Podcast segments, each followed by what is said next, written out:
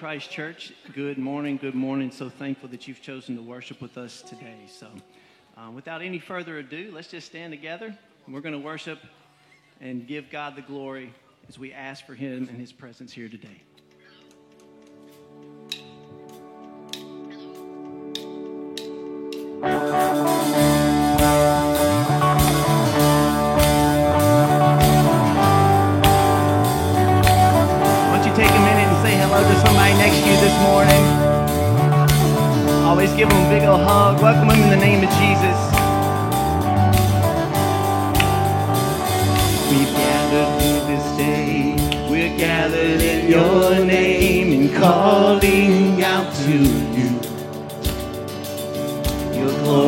Like a fire, awakening desire will burn our hearts with truth. You're the reason we're here. You're the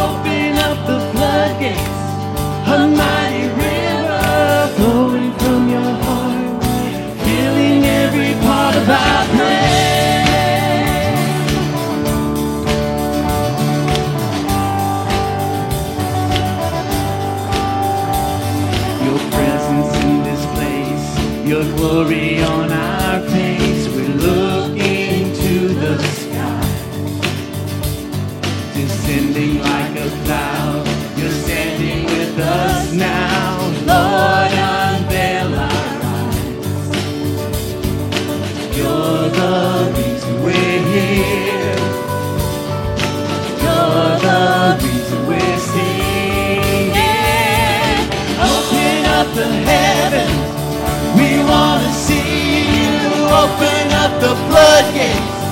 A mighty river flowing from your heart, filling every part of our praise. Yeah, open up the heavens. We want to see you. Open up the floodgates. A mighty river flowing from your heart, filling every part of our praise.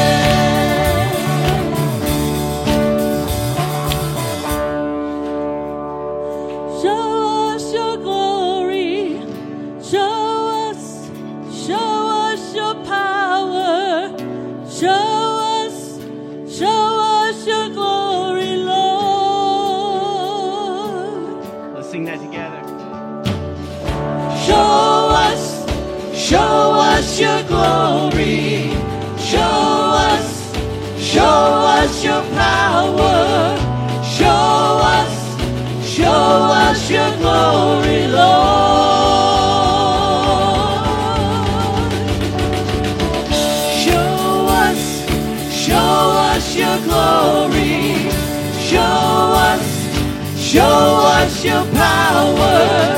Show us, show us your glory, Lord.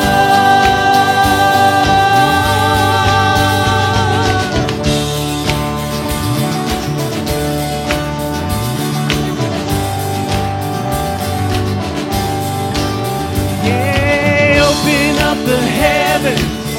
We want to see you. Open up the floodgates. River flowing from your heart, filling every part of our praise. Yeah, open up the heavens. We want to see you. Open up the floodgates. A mighty river flowing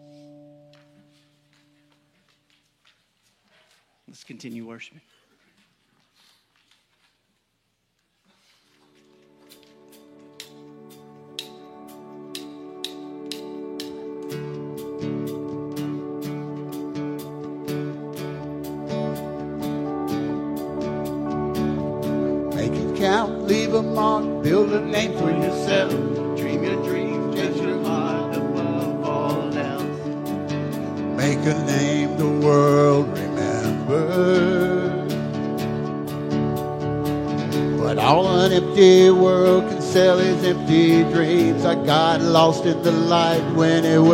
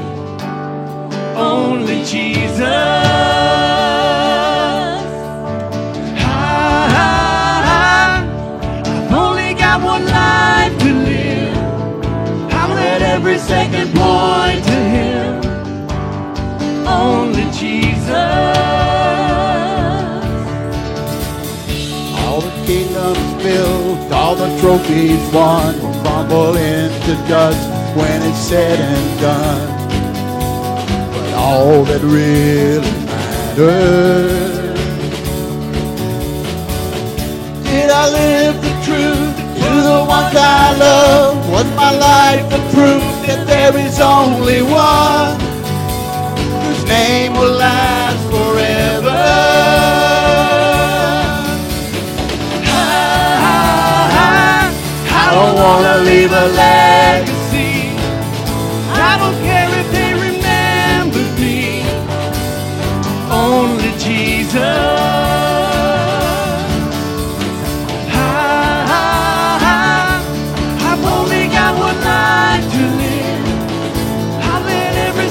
Point to Him.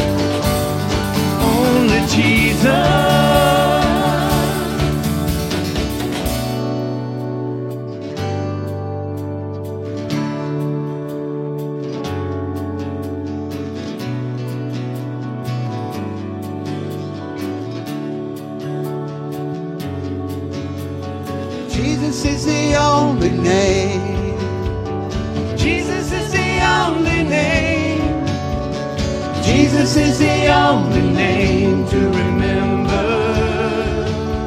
Oh, Jesus is the only name. Jesus is the only name. Jesus is the only name to remember. I, I, I don't wanna leave a legacy. I don't care if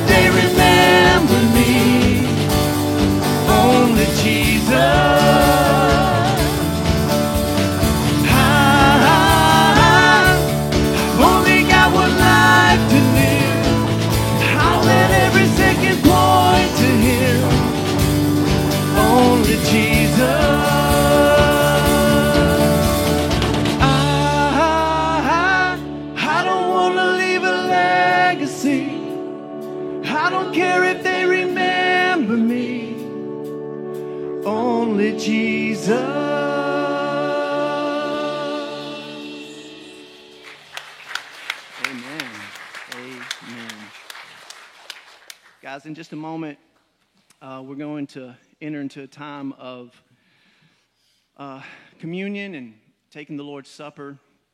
And so, um, what I want to do at this moment, uh, we're going to sing one more song. This is going to be kind of the the song of preparation, time of time of self-examination. So I tell you what, I know you've been standing for a minute. Why don't we why don't we grab a seat so you guys can can grab a seat for a minute? And what I'm going to do, we're going to start this song off and give you some some opportunities just to reflect and uh, pray and, and maybe uh, do some self-examination. And then at some point during the song, I'm going to ask you guys to stand up and we'll, we'll kind of finish together, everybody standing and, and singing in agreement. And then, um, and then we're going to go into our time of, of communion with the Lord's Supper. So um, let me just pray for us now, and then we'll continue to sing together. So would you bow with me? Father, we uh, humbly, gratefully um, just surrender ourselves to you right now, Lord, whatever that is. It could be fear, confusion, shame. Maybe it's sin that we we know is there that we've that we've allowed into our life, or maybe we're just headstrong in it right now, God. Maybe it's, um, Lord, maybe it's just uh, indifference. Maybe we've just reached a point where we just don't feel you anymore. We we're going through the motions. We're we're apathetic towards the things of God, Lord. Whatever whatever it is, Lord, that we that we're struggling with right now, Lord, you know it. You you have tremendous patience. You have tremendous mercy toward your people, God. And, and we just pray now in the name of Jesus, we can surrender those things to you so that when we come to the table today and we remember your great sacrifice and we remember your suffering on our behalf, Lord, that we are be able to walk away free and forgiven and restored to you, God. That's what you want more than anything. You want us to be restored in fellowship with you. And that's why Jesus came, and that's why he told us that he is the way and the truth and the life, and that no one comes to the Father but by him, except through Christ. And that's who we turn to today, and that's who we worship today, Lord, is the one and only Savior of the world, Jesus Christ. May you be glorified through it in his name. Amen.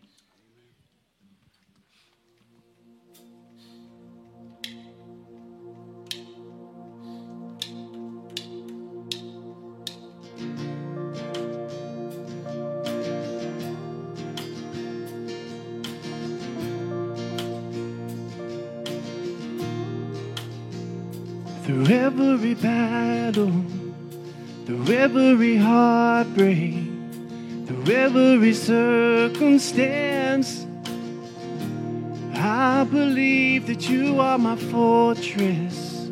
Yes, you are my portion. You are my hiding place. Oh, I believe you are the way, the truth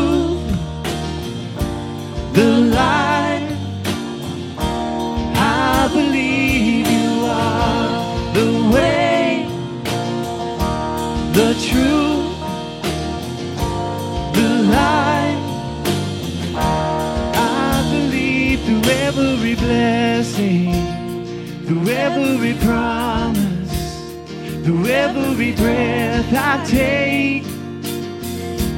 I believe that you are provider. Yes, you are protector. Yes, you are the one I love. Oh, I believe you are the way, the truth, the light. The way the truth, the light. I believe you are.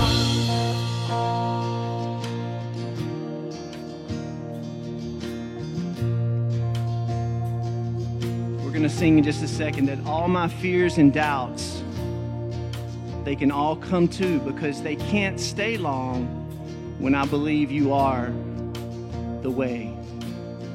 What are your fears and doubts today? I want you to lay them down. I want you to give them up. And let's all trust in the Lord together. Would you stand with me as we sing this together? Here we go.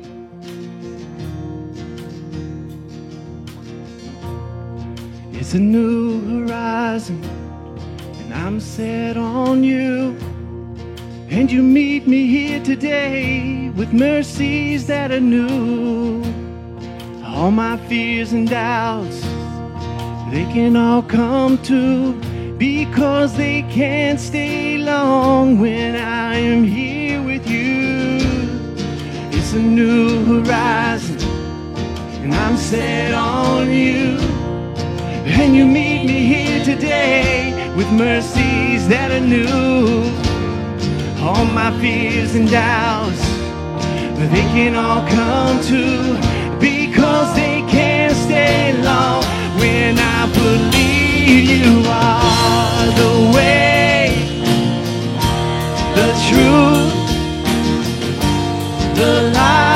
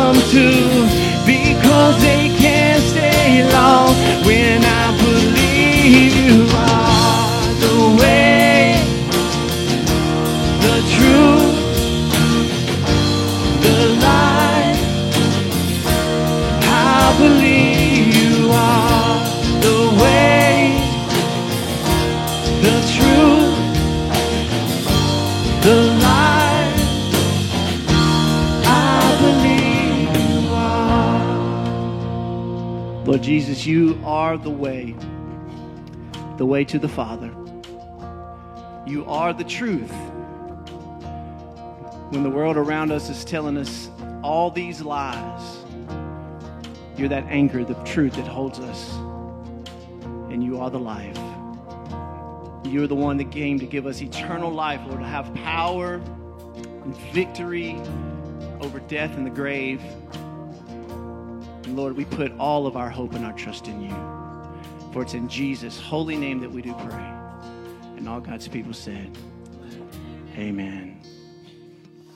Thank you, guys. You may be seated. I'm going to ask our founding pastor, Brother John Latimer, to come up to give us some encouragement.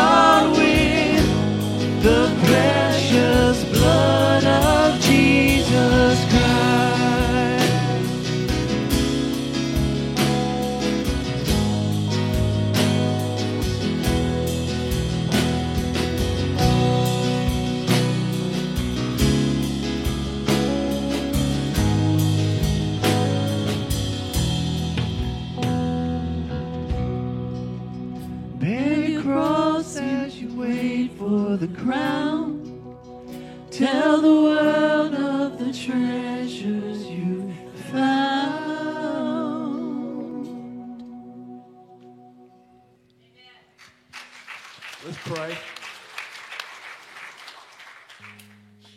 Father God, we thank you, Lord, for bringing us here today. Father, we thank you for uh, the gift of salvation, which would not have been possible if Jesus had not shed his blood and his body had not been broken on the cross. Father, we pray that you would keep that in our minds, keep it ever present.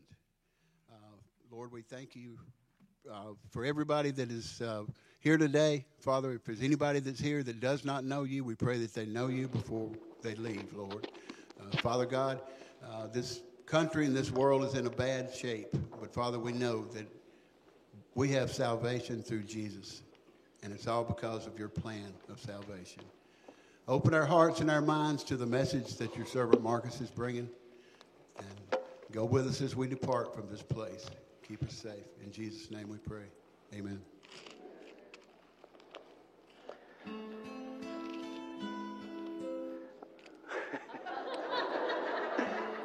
All right, name that tune. What was it? Bunch of heathens out there. Uh huh. See, everybody's like, I think I know that tune, but am I supposed to say anything in church? All right, we can cut it now.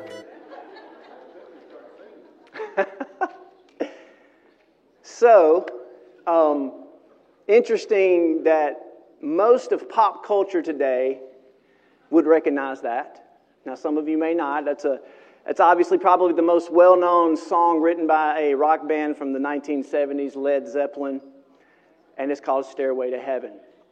I have to confess that I cut my teeth on music like that when I was growing up. And uh, musically, you know, they are pretty impressive group, pretty impressive band. However, if you know anything about the band Led Zeppelin, these guys, unfortunately, were very much mixed up, involved in the occult.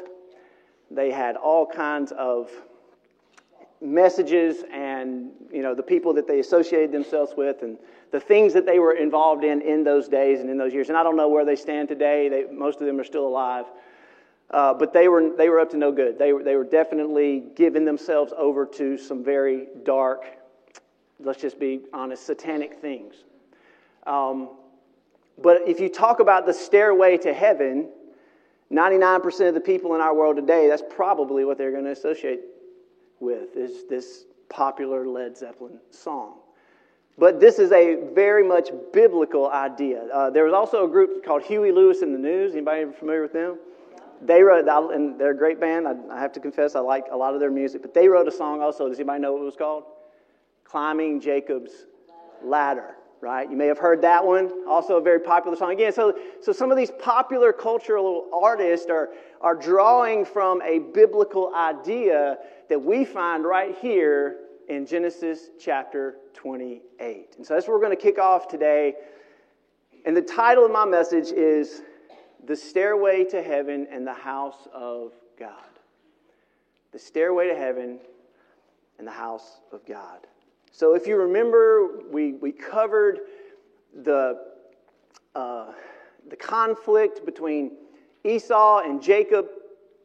We looked at that a little bit last week, and, and that really represents a, a bigger picture, a larger story at play about this, this conflict between God's seed and the seed of the serpent. And, and you saw how, how Jesus came to give us back our birthright which is to inherit the kingdom, to inherit this earth as his people, as his citizens. And so we see that right here in Genesis 28, when the story picks up, is that because of what Jacob and his mother decided to do to deceive Isaac and to steal the blessing from Esau, um, this made Esau just a little bit upset. So much so that he was ready to what? He was ready to kill his brother. And so, this is part of the consequence of taking matters into our own hands. I talked a little bit about that last week. But because they decided to take matters into their own hands and they decided to do this, well, it caused a major rift in the family. Esau was out to get Jacob's head. And so Rebecca said, Listen, your brother's angry right now. He wants to kill you. There, I can't lose both of you in the same day. So listen, why don't you just go back to your father's country, back to Haran, which is the uh, ancient area of Aram. And he says, You go back and just stay with them a few months. Let your brother Esau calm down, let him cool off, you know, let, let some time pass, and then I want you to come back home. Little did Rebecca know that that would be the very last time that she was ever to see her son, Jacob. Because of, again, these were consequences Rebecca ended up dying before Jacob ever made it back to the promised land.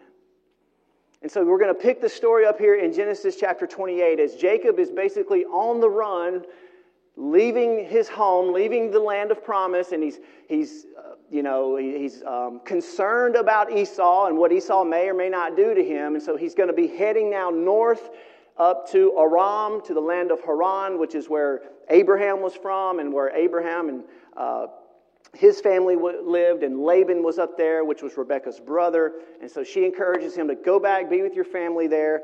And eventually, we know that, that Jacob is going to find his, his wife there and, and begin to build his family there. Okay?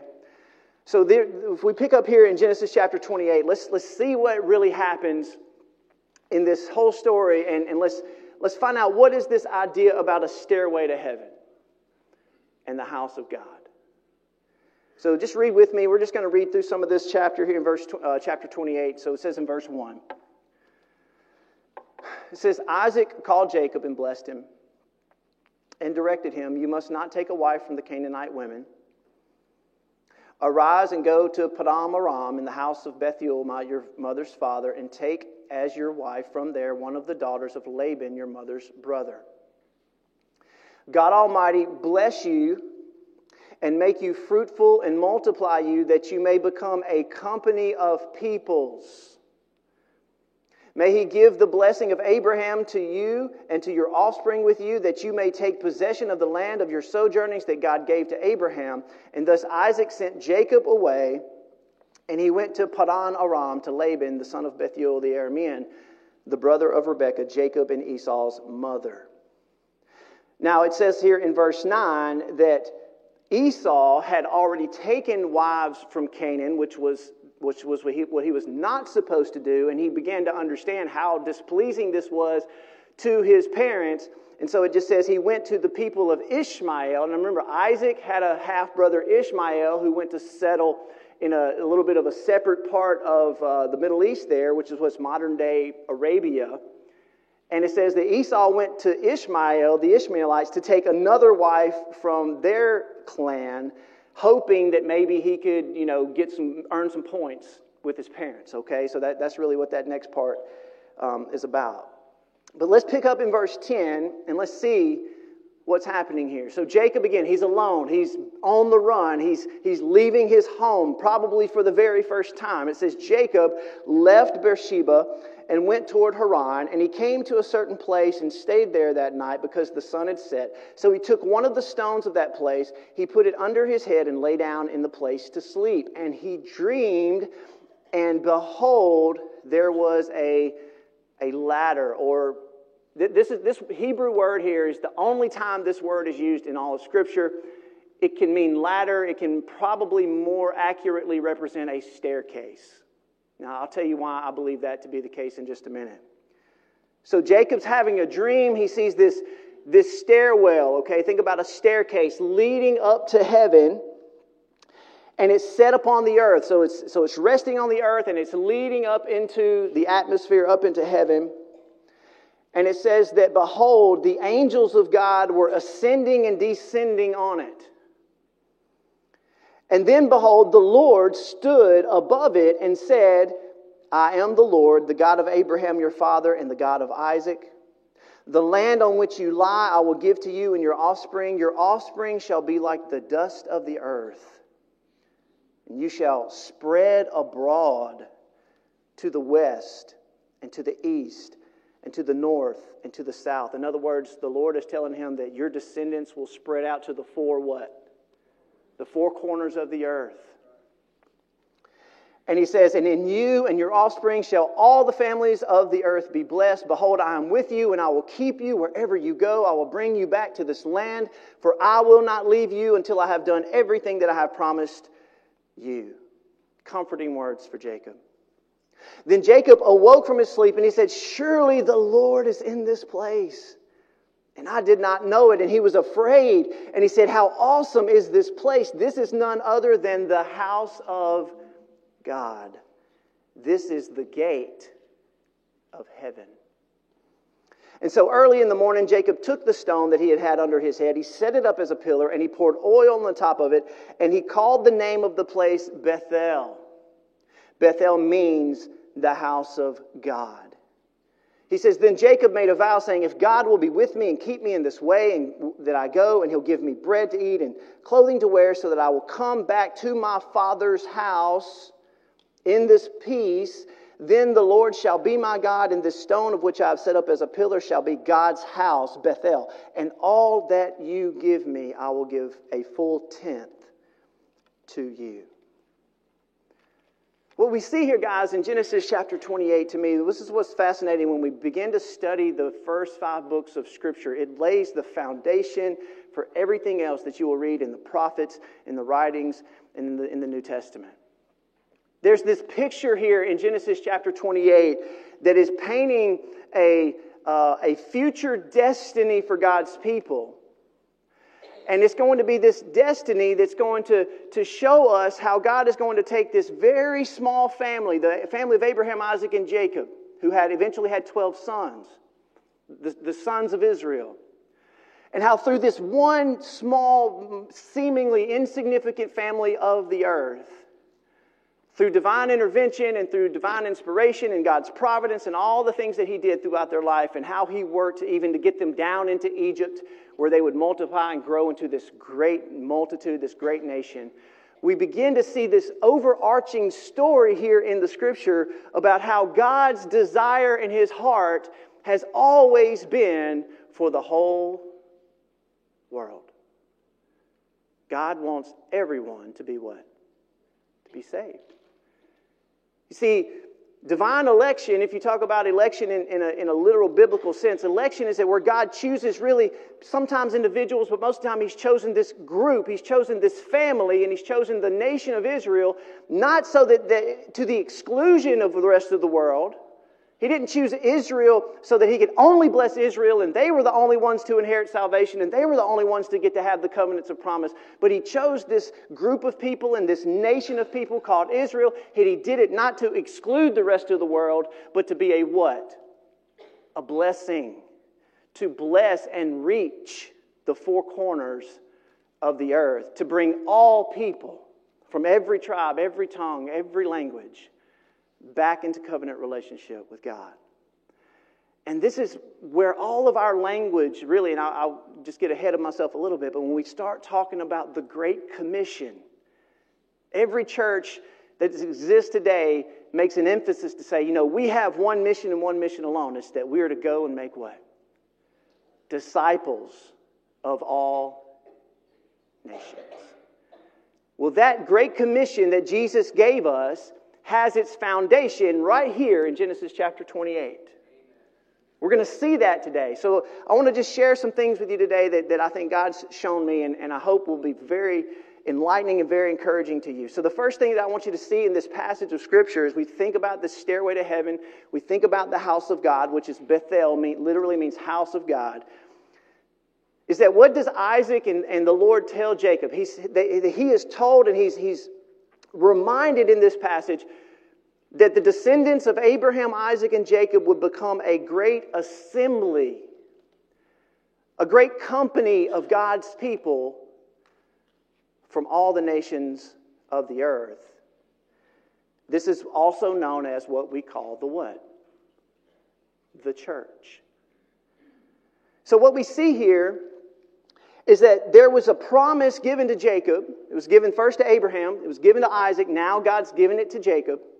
Is that your descendants, okay, Jacob, by the way, Jacob had his uh, another encounter with God later down the road. We will hopefully maybe get to look at that later, but he, he, his name was changed from Jacob to, to Israel.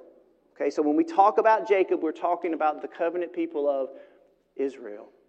And so, so he's saying, Jacob, your descendants, or Israel, okay, they will become more numerous than the dust of the earth, more numerous than the stars of the sky. It's going to be a great company of diverse people from every nation, every language on the face of the earth. This is going to be an assembly, a congregation of people, God's covenant people. And see, that's where we get this whole idea and concept of the church. Now, some of you may be surprised that the church is not a New Testament idea. It's not. See, we, we talk about the church sometimes in, in terms of it being some separate thing that God is doing now, where He was dealing with Israel in the Old Testament. Now He's doing something separate with the church now. But that's not the way the Bible talks about the church. You see, what God said here and what Jacob told, uh, excuse me, Isaac told Jacob here, if you look back in Genesis 28, he says, listen, he says, the Lord God will bless you and make you fruitful and multiply, that you will become a company of peoples. Now, he uses a Hebrew word here called kahal. It means company, assembly, congregation. Sometimes it can be translated as a synagogue. Now, what you need to understand is that right here in Genesis 28, we are already beginning to learn and understand the concept of the church. The church. Let me, let me explain to you a little bit about how the Bible got to where we are today. The original Hebrew Bible was written in Hebrew, right? Now, in Jesus' day and the, and the apostles during the, the lifetime of Jesus and the apostles, they were reading primarily a different Bible. Does anybody, has anybody ever heard of the Septuagint? Anybody ever heard that before? The Septuagint. You need to know what the Septuagint is. See, what happened is about 200 years before the life of Christ, a lot of Hebrew scholars got together and they said, listen, everybody in the known world speaks one language. Does anybody know what the language was? Greek. So there were a lot of Jews living in Alexandria. There were some Jews living still in the promised land. They said, listen, since everybody's speaking Greek, we need to take our Hebrew scriptures and we need to translate those scriptures into the Greek language. And so coming out of that um, ambitious project was this translation of the Hebrew scriptures. It was called the Septuagint. Jesus and the disciples, their primary Bible of their day would have been what? The Septuagint. That was their Bible. And so remember, they're taking Hebrew and they're translating it into what? Into Greek. Now, when we read our New Testament, it also is coming from the Greek language. So you take the Greek and you translate it into English, and those words hopefully correspond, and we, we can kind of get an idea of what it is. There's one word used in the Greek primarily to represent the assembly the congregation, the collective body of God's people. You may have heard it before. It's called the ecclesia. Anybody ever heard that word? It's a Greek word. It's ecclesia. When you see the word church in your English Bible, it is almost always coming from the Greek word what? Ecclesia. Are y'all staying with me? So you have Hebrew, now you got Greek, ecclesia, and then our English word is what? church. So when Jesus and the disciples were reading their Greek copy of the Hebrew scriptures, guess what word was used in there dozens and dozens and dozens of times to describe the congregation of Israel? It was the ecclesia. In other words, it was the church. So, so let me just give you a couple of examples. Um, I'll just give you a few. In uh, Numbers 14 5, it says, Moses and Aaron fell on their faces before the assembly of the congregation of the children of Israel. Numbers 14 5. When you're reading that in the Greek Septuagint, what that would say is Moses and Aaron fell on their faces before the church, the ecclesia. Deuteronomy 31:30 Moses spoke in the ears of all the congregation of Israel the words of this song until they were ended. In other words, Moses spoke to the church. See, the church is not a New Testament idea. It has its foundation and its roots. In, in other words, it just simply means the collective body, the assembly, the corporate gathering of God's covenant people, which started with the people of Israel in the wilderness. Now, if you don't think that's a strong enough case, I want you to turn with me real quick to Acts chapter 7. And I'm taking some time to, to show you this because there's a re- I'm getting somewhere with this, guys, because I want you to see what's happening here in Genesis 28 is very significant that we have for the very first time this word, the kahal or the assembly. It's the church, and God is talking about the covenant people of Israel. Now, in Acts chapter 7, if you remember the story of Stephen, who was considered to be the first martyr of the New Covenant church, he's, he's standing up in front of the leadership there in Jerusalem. He's, he's given this, this very strong message against the leadership there, and he's, he's basically t- retelling the account of God's people historically. And look at what it says in Acts chapter 37, verse, I'm sorry, Acts chapter 7, verse 37. Listen to what Stephen says. Stephen says in Acts 7, verse 37, This is the Moses having said to the sons of Israel, God will raise you up like prophet like me from among your brothers. Verse 38. This is the one having been in the church in the wilderness. Some of your translations may say congregation. Some of your translations may say assembly. The good old King James, guess how the King James renders it? This is the one having been in the church in the wilderness. Guess what word Stephen uses right here in Acts chapter 7? Ecclesia. Stephen is telling us that the church in the wilderness was Israel. So, this is not a New Testament idea. He says this was the church, the congregation, the ecclesia in the wilderness with the angels speaking to him at Mount Sinai. So, when God brought Israel out of Egypt and led them there to the base of Mount Sinai to enter into covenant with them, a marriage covenant, what we're learning is that the scriptures are talking about this group of people as the church. This today, what we call the church, is not a separate or a new idea. That's very, very important that we begin to understand that. The Bible does not draw this distinction. There's always been one covenant people of God. One. We're either a part of that church, that ecclesia, or we're not. That's what God is talking about here in Genesis chapter 28. In other words, Israel is the only church that Jesus ever knew. When Jesus said, I will build my ecclesia, I'm going to build my what? Church, and the gates of hell will not prevail against it, he undoubtedly is thinking about the covenant people of Israel. I know some of you may say, I don't know about all that. But I'm telling you, this is exactly what the scriptures tell us. And so, what we see here is that Paul, the Apostle Paul, he, he builds on this idea. And let's, let's, let's just go to Ephesians 2 real quick because I want you to see how Paul talks about this as well. Now remember, what are we talking about? The descendants of Abraham, Isaac, and Jacob are going to come, are going to be uh, become this, this company, this diverse multitude of people from every tribe, nation, and language. We're calling this the church.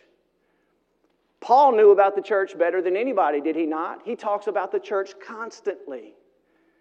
Look at what Paul says about this ecclesia. In Ephesians chapter 2, I'm going to read verse 11. He says, Therefore, remember that formerly you, Gentiles in the flesh, you were being called uncircumcision by those who are the circumcision, made in the hands and flesh. That you, remember, he's writing to Gentiles, people living out in the nations. He says, You were separated from Christ, alienated from the commonwealth of Israel. Paul is saying, Gentiles, you were outside of the church. He calls the church the commonwealth of Israel, this corporate body, this collective group of people that God has come into covenant with. He says, We were once separated from Christ, alienated from the commonwealth of Israel, strangers to the covenants of promise, not having hope and without God in the world, but now in Christ Jesus, you, the ones who were once far off, have been brought near by the blood of Christ. Amen. So then you are no longer strangers and aliens, but you are fellow citizens of the saints and members of the household of God. What Paul is saying, remember, where do we first hear about the house of God? Genesis 28. Jacob has this dream. He sees the stairway to heaven. He sees the Lord standing at the top of the stairway. When he wakes up, he says, Surely the presence of the Lord is in this place. Surely this is the gate of heaven. This is the house of God. Jacob understands that there's something happening special here. And Paul is building on this message that we who once were far away have been brought now into this greater company of people, the commonwealth of Israel, also known as the church. Now let's find out how this one small selected people group, the family of Abraham, Isaac, and Jacob, how did it become a multitude of nations? You, we need to understand this. This is so very important to our understanding of the overall arc of redemptive, redemptive history. Now, today, if we talk about just the Jewish people, they represent a very, very, very small population of the human race. There's about maybe 20 million Jews alive today. That's like one quarter of 1% of the entire population of the human race. Does that sound like a multitude of many nations, a company of peoples to you? It doesn't. They're still just a very small, fractional people group, very isolated, very insulated. But, but God is telling Jacob here that your descendants are going to be like the dust of the what? And they're going to be spread out to the four what? Corners of the, and they're going to be members of every nation and tribe and language. So, who are we talking about here? How did this happen? So, here's the second thing I want you to see is that what happened is, guys, is that around uh, 722 BC, the northern kingdom of Israel was conquered by the Assyrians, and, he, and the Assyrian army and the Assyrian king took the house of Israel out of the land and they scattered the house of Israel where? To all the nations. It's like taking a bag of seed and taking that seed out of the land and taking it and just scattering that seed all over to the four corners of the earth. This was the event in history, very important event after the kingdom of Israel was once united under one king, remember, it split into two. The southern kingdom was Judah, the northern kingdom was what? Israel. You have the house of Israel in the north with 10 tribes, you have Judah in the south with two. Why am I telling you all this? Because, guys, this is very important to our understanding of redemptive history. And the house of Israel repeatedly and consistently and perpetually rebelled against God and worshiped other gods and lived in brazen idolatry. And finally, God said, Listen, you're no longer my people. I'm no longer your God. I'm no longer your husband. You're no longer my wife. We're done. And because of their rebellion, he took the northern house of Israel and he scattered them where? To the four corners of the earth. So, this is your point. God scattered the lost sheep of the house of Israel to the four corners of the earth where they would be mixed in and absorbed by the Gentiles. Very important that we understand this, guys. Now, I want you to think about it for a second. You once were a people, 10 tribes, identified as Israelites, descendants of Abraham, Isaac, and Jacob. And all of a sudden, you get taken out of your land you get scattered as exiles to go live among all the different people groups of the world. And what did they begin to do? They began to intermarry with the Gentiles. Whereas after several generations, the lost sheep of the house of Israel, these 10 tribes who were scattered to the, to the four corners of the earth, they were completely absorbed by the nations and they lost their what? Identity. Do we really know who we are, by the way? We're a bunch of mixed breeds, aren't we? That's what happened. The Israelites, who were pretty consistent in understanding who they were, they could trace their history back to Abraham, Isaac, and Jacob. Well, they get scattered, they get mixed in with the nations, they start to intermarry and have children, and intermarry and have children. They're mingled in, absorbed, and they lost their identity forever. And God said, You're not coming back yet. Now, the house of Judah experienced a similar thing, but what was different about Judah? Judah went into Babylon for how long? 70 years, but God brought them back. They did not lose their identity. Hence, who do we still have around today? The Jews, the house of Judah. Very important that we understand this. And so you've got this thing going on where Jacob is being told that your descendants are going to be spread out to the four corners of the earth. They're going to get absorbed by the nations. They're going to get basically lost. Their identity is going to be lost and they're going to get mixed in with the Gentiles. I could give you so many passages of Scripture that talk about this. If you're interested in looking into this more, it's all over the, Scriptures Hosea 1 and 2, Ezekiel 37, Ezekiel 34, Jeremiah chapter 3. I mean, this is all over the place, guys. But what we need to see here is that when Jesus comes on the scene, he makes a fascinating statement.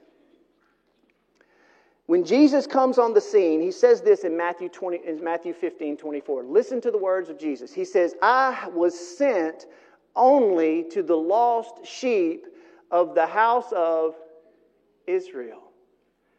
Now we read that and we say, well, of course he was. He was the king of the Jews. No, no, no, no, no. That's not exactly what he's saying. What was Jesus saying? I came because God made a promise to the house of Israel, the 10 tribes that were scattered and absorbed and lost their identity out there where? In the nations. I made a promise that one day I'm going to what?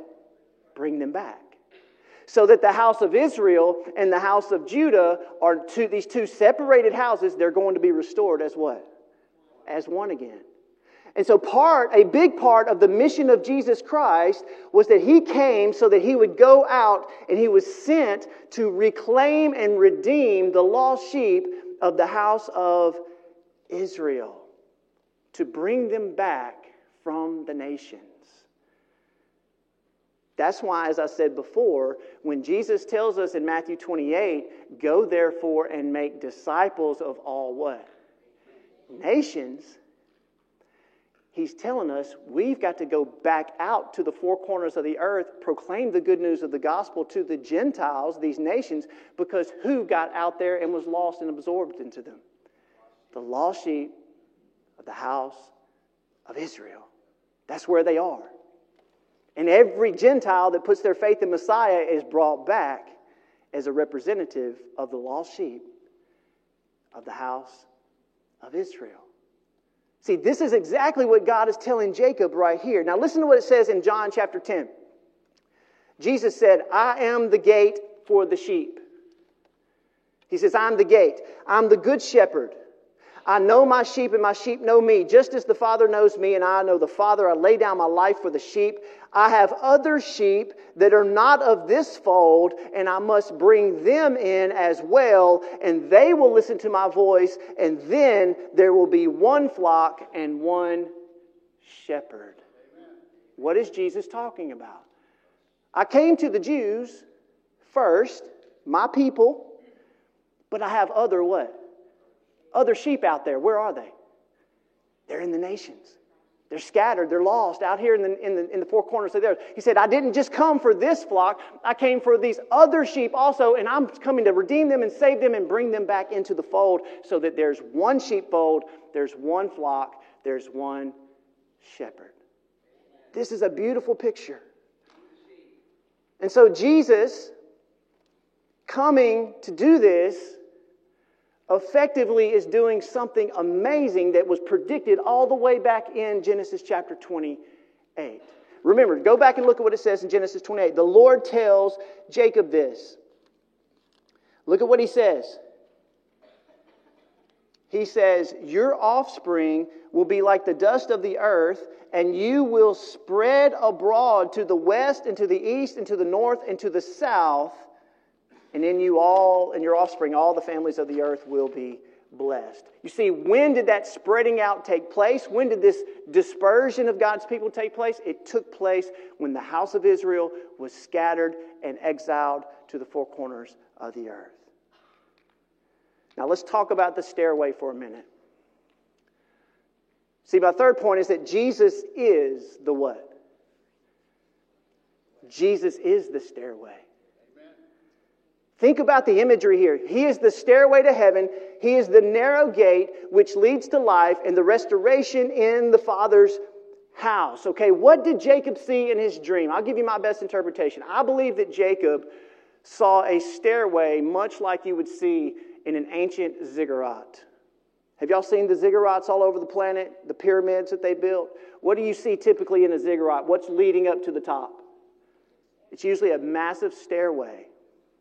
You say, well, where do you get that idea? Well, I think that the scripture gives us some indication when it says in, in Micah chapter 4, it says, In the last days, the mountain of the house of the Lord, remember, this is the house of God. It'll be established as the chief of mountains, raised above the hills, and the people will stream to it. Many nations will come and say, Come, let us go up to the mountain of the Lord, to the house of the God of Jacob. You see, God's house is a mountain. It's a mountain. Eden, paradise. It's this, it's this mountain. In other words, these ziggurats that you see built all over the world, these were artificial mountains to, rep, to, to try to represent where the gods lived, where the gods dwell. And what were they trying to do? When they went up on the top of these artificial mountains, these ziggurats, these pyramids, they were trying to meet with who? With the gods. They were trying to open a doorway. They were trying to commune with the other side. That's why the, the Tower of Babel, the word Babel, does that, anybody know what that means? The gate of the gods. That's what they were doing at the Tower of Babel. They're trying to open a gate, open a door, open a, a portal, if you will. So, what is Jacob? I think Jacob is seeing the house of the Lord. He's seeing the mountain of God. He's seeing the place where God dwells. There's this stairwell. He's got angels coming up and down, ascending and descending. And who does he see standing at the very what? There's the Lord standing at the top of the stairway, right there at the door to the house of God. Now, Stephen, remember we just read about Stephen who talked about the church in the wilderness? When, Stephen was dying and getting stoned to death, he looked up and heaven was opened, just the same way that it was here. And he sees who standing? Jesus standing at the right hand of the Father. A very similar picture here that we see. And so we see here that this stairway, guys, is symbolic, and the gate is symbolic of Jesus Christ himself. See, this is the gate of heaven. Jacob said, This is awesome. This place is amazing. This is the house of God. It's the gate of heaven. This was Jesus himself, I believe, this, this um, vision of the Lord standing at the top of the stairway to tell and remind Jacob that I am the way. I am the way to the Father's house. Does that sound familiar to anybody? John chapter 14. What does John chapter 14 say? Do not let your hearts be troubled. Believe in God, believe also in me. In my Father's house are many rooms. And I'm going away to what? Prepare a place for you. And if I go away to prepare a place for you, I will come again so that you will be where I am also. Do you know the place to the way that I'm going? And Philip is like, Lord, how do we know where you're going? And Jesus says, I am the what? I am the way. I am the truth. I am life. No one comes to the Father's house unless they go through me. Jesus is telling us that He's the bridge, He's the, he's the gateway, He's the door, He's the stairway. He is the only one that we are able to go through if we want to get to heaven, if we want to have eternal life, if we want to be brought back into the Father's house. And at the end of the day, guys, that's what all of us desperately want. We just want to be brought back home. We're looking for the day we get to come back to the Father's house. And Jesus is having this conversation through a dream with Jacob. And so when you read John chapter 14, undoubtedly the disciples are thinking about Genesis 28 because Jesus is like, in my father's house. What did Jacob name the place? This is the house of God, Bethel. This is the father's house. And so we see that when you go back to what I started with Led Zeppelin, let me read to you a lyric from Robert Plant in that song. You ready? He said, Yes, there are two paths you can go by, but in the long run, there's still time to change the road you're on. Now, that sounds so cool and philosophical. Doesn't that sound just so smart? But, guys, that is a lie. Now, there are two paths that we can go by, right? We can take the narrow way or we can take the what? The Broadway. But where Robert Plant is deceiving you is that he's saying, in the long run, you can go live this Broadway, you can go uh, love the world, walk down this huge, broad, and easy path that's leading to destruction, but in the long run, you still have what? You still have time to change. Is that true? It is not true. Are any of you guaranteed tomorrow? That's why the Bible doesn't say in the long run you still have time. The Bible says today is the day of what? So if you're out there on the Broadway right now, if you're out there trying to chase the world and you haven't trusted in Jesus and you think I'll get I'll get that settled later in my life. I want to sow my wild oats today. I want to live it up. I want to have a little fun, you know, but in the long run, I'm going to when I get older and I settle down, then I'll, I'll start living for the Lord, guys. That is a lie from hell. Because there's no guarantee you walk out of here today that you're going to live another second. That's why Jesus says, I am the way, the truth, and the life. No one can come to the Father except through me. And you have got to trust in me and do not wait. Don't take your what? Don't take your time and don't take your chances. Now, the last point I'm going to share with you today as we wrap this thing up is that I want you to see the picture of how, remember, think about everything that we've talked about today. There's going to be this company of people. It's called the church. It's the assembly of God's covenant people. They come from the, the descendants of Abraham, Isaac, and Jacob, but they are a multitude of nations. And the reason that they became a multitude of nations is because the house of Israel was scattered to the four corners of the earth, lost to the four winds of heaven. And God said, I'm going to bring them back. And he's, he's wanting to bring both of the houses of Israel and Judah back together as one again so that there's one flock, there's one church. So the last point is this, and I'm just going to spend a minute here. It says, When Christ returns, he will send out his angels to do what? To gather both the house of Judah and the house of Israel together and re- reunite them as one in God's house. Jesus said it this way in Matthew chapter 8. Listen to what Jesus said. A centurion had come to Jesus to heal his son, and he had so much faith, and Jesus was marveled at the faith. Now, a centurion was a Gentile. Remember, he was not a Jew, he was of the nations. And it says, when Jesus heard his faith, he marveled and said, Truly I tell you, I have not found anyone in Israel with such great faith. I tell you that many will come from the east and the west to share in the banquet with Abraham, Isaac, and Jacob in the kingdom of heaven. Jesus was talking about Genesis chapter 28. Remember? You're going to be scattered to the east and the west and the north and the south. But God said, I'm, one day I'm going to bring you what?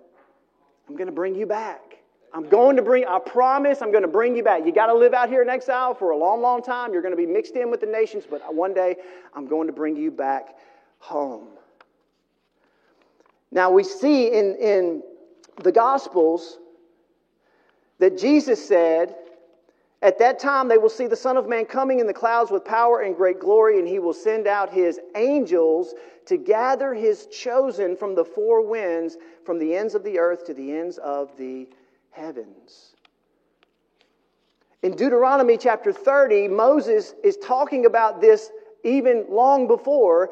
He says, Listen to me, Israel when I will call these things to mind in all the nations to which the Lord your God has banished you, and when you and your children return to the Lord and obey his voice with all of your heart and all of your soul and everything that I'm giving you today, then he will restore you from captivity and have compassion on you and gather you from all the nations to which the Lord your God has scattered you. Even if you have been banished to the furthest horizon, he will gather you and return you from there. This has always been God's plan. And finally, in Isaiah 11, which I think says it even clearer than anywhere else, my last scripture of the day, listen to this. On that day, the root of Jesse, talking of Jesus, he will stand as a banner for the peoples, as the nations will seek him and his place of rest will be glorious. On that day, the Lord will extend his hand a second time to recover the remnant of his people from Assyria and Egypt and Cush and Elam and Shinar and Hamath and all of the islands of the sea. And he will raise a banner for the nations and gather the exiles of Israel. And he will collect the scattered of Judah from the four corners of the earth. Now listen, then the jealousy of Ephraim, talking of Israel, will depart, and the adversaries of Judah will be cut off, and Ephraim, which is Israel, will no longer envy Judah, nor will Judah harass Ephraim anymore. What What is he saying? That in that day, when Jesus returns and establishes his kingdom and gathers his people, that he's bringing both of these houses, what? Back together. So that we are one in the Father's house. Now, he started the process now, it has, it has begun, but it will not be ultimately complete until who returns? Until Christ returns. And that's why he said, Go therefore and make disciples of all nations, and you teach them everything that I have commanded you to do. And behold, I am with you always, even until the end of the age. Why did Jesus tell us to keep the Great Commission alive until the very end of the age? Because we're part of this process of going out to the nations to bring people back into covenant relationship with Him. And He's given us this mission, He's given us this wonderful privilege to do that until the end of the age is when Jesus what? When He comes back, when He returns, and He'll send out His angels. What did Jacob see descending and ascending on the stairway? The angels of God. He's going to send out his angels and he's going to gather us all together, and there we will be one in his kingdom again, and there we will be in the Father's house. God's children in the Father's house. So I'm going to ask our praise team to come up as we close this out, and we're going to sing one more song. And, and really, I just I want to just encourage you today.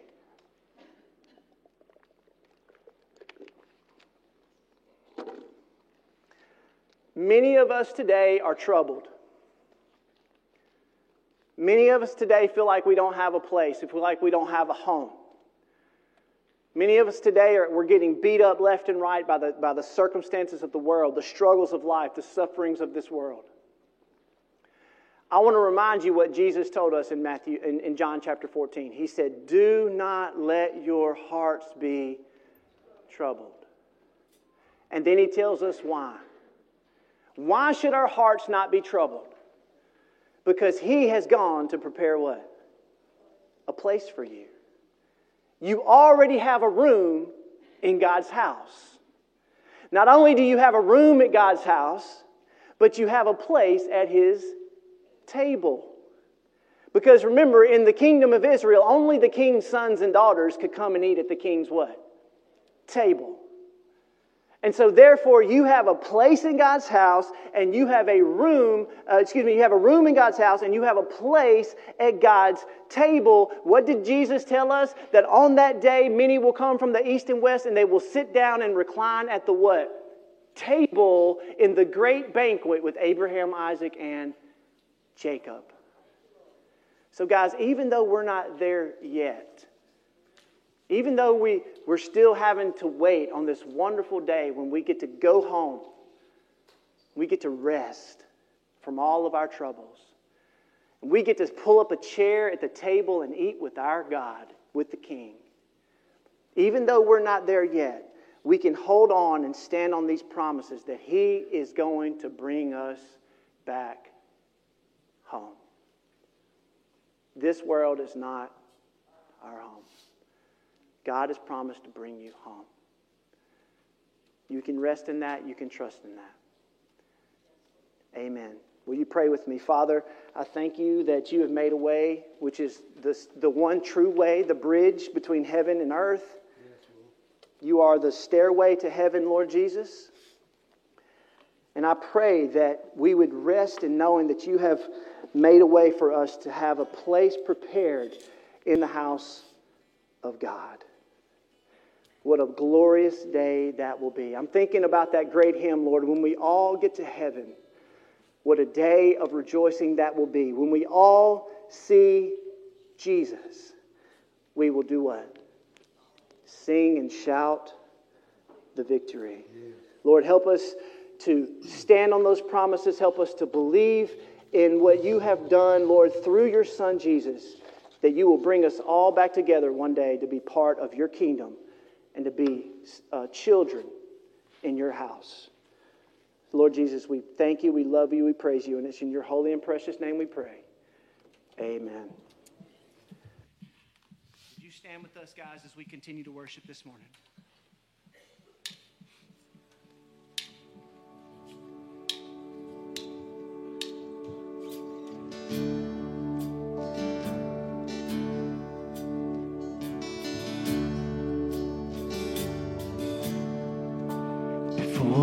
Throne of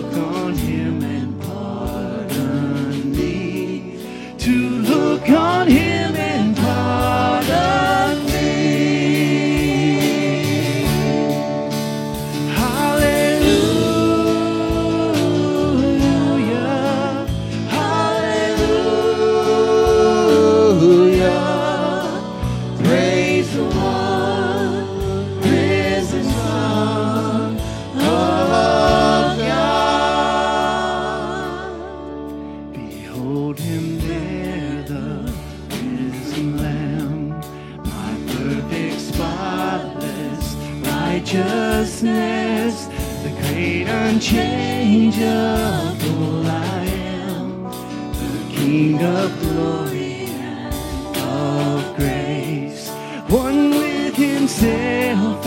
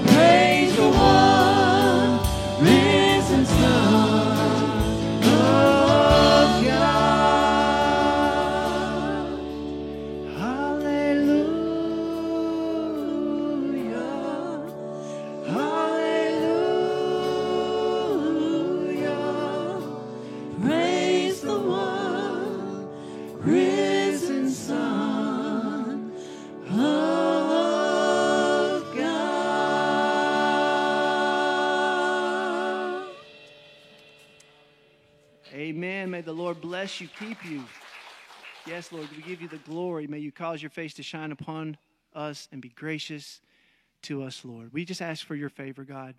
Your favor. Give us peace as we go in the name of the Father, Son, and of the Holy Spirit to all nations. Lord, thank you. In Jesus' name we do pray. Amen. Thank you, guys. Y'all have a great day. Hey, uh, real quick, I wanted to say thank you to everybody who participated with Help Group yesterday. We served well over 400 people, so let's uh, give God the glory for that. And um, check your bulletins. Lots going on in the life of the church. So check your bulletins. Remember, this Friday night we got a dinner right here at the church, an adult, pot- adult potluck. So y'all be sure to uh, check that out as well.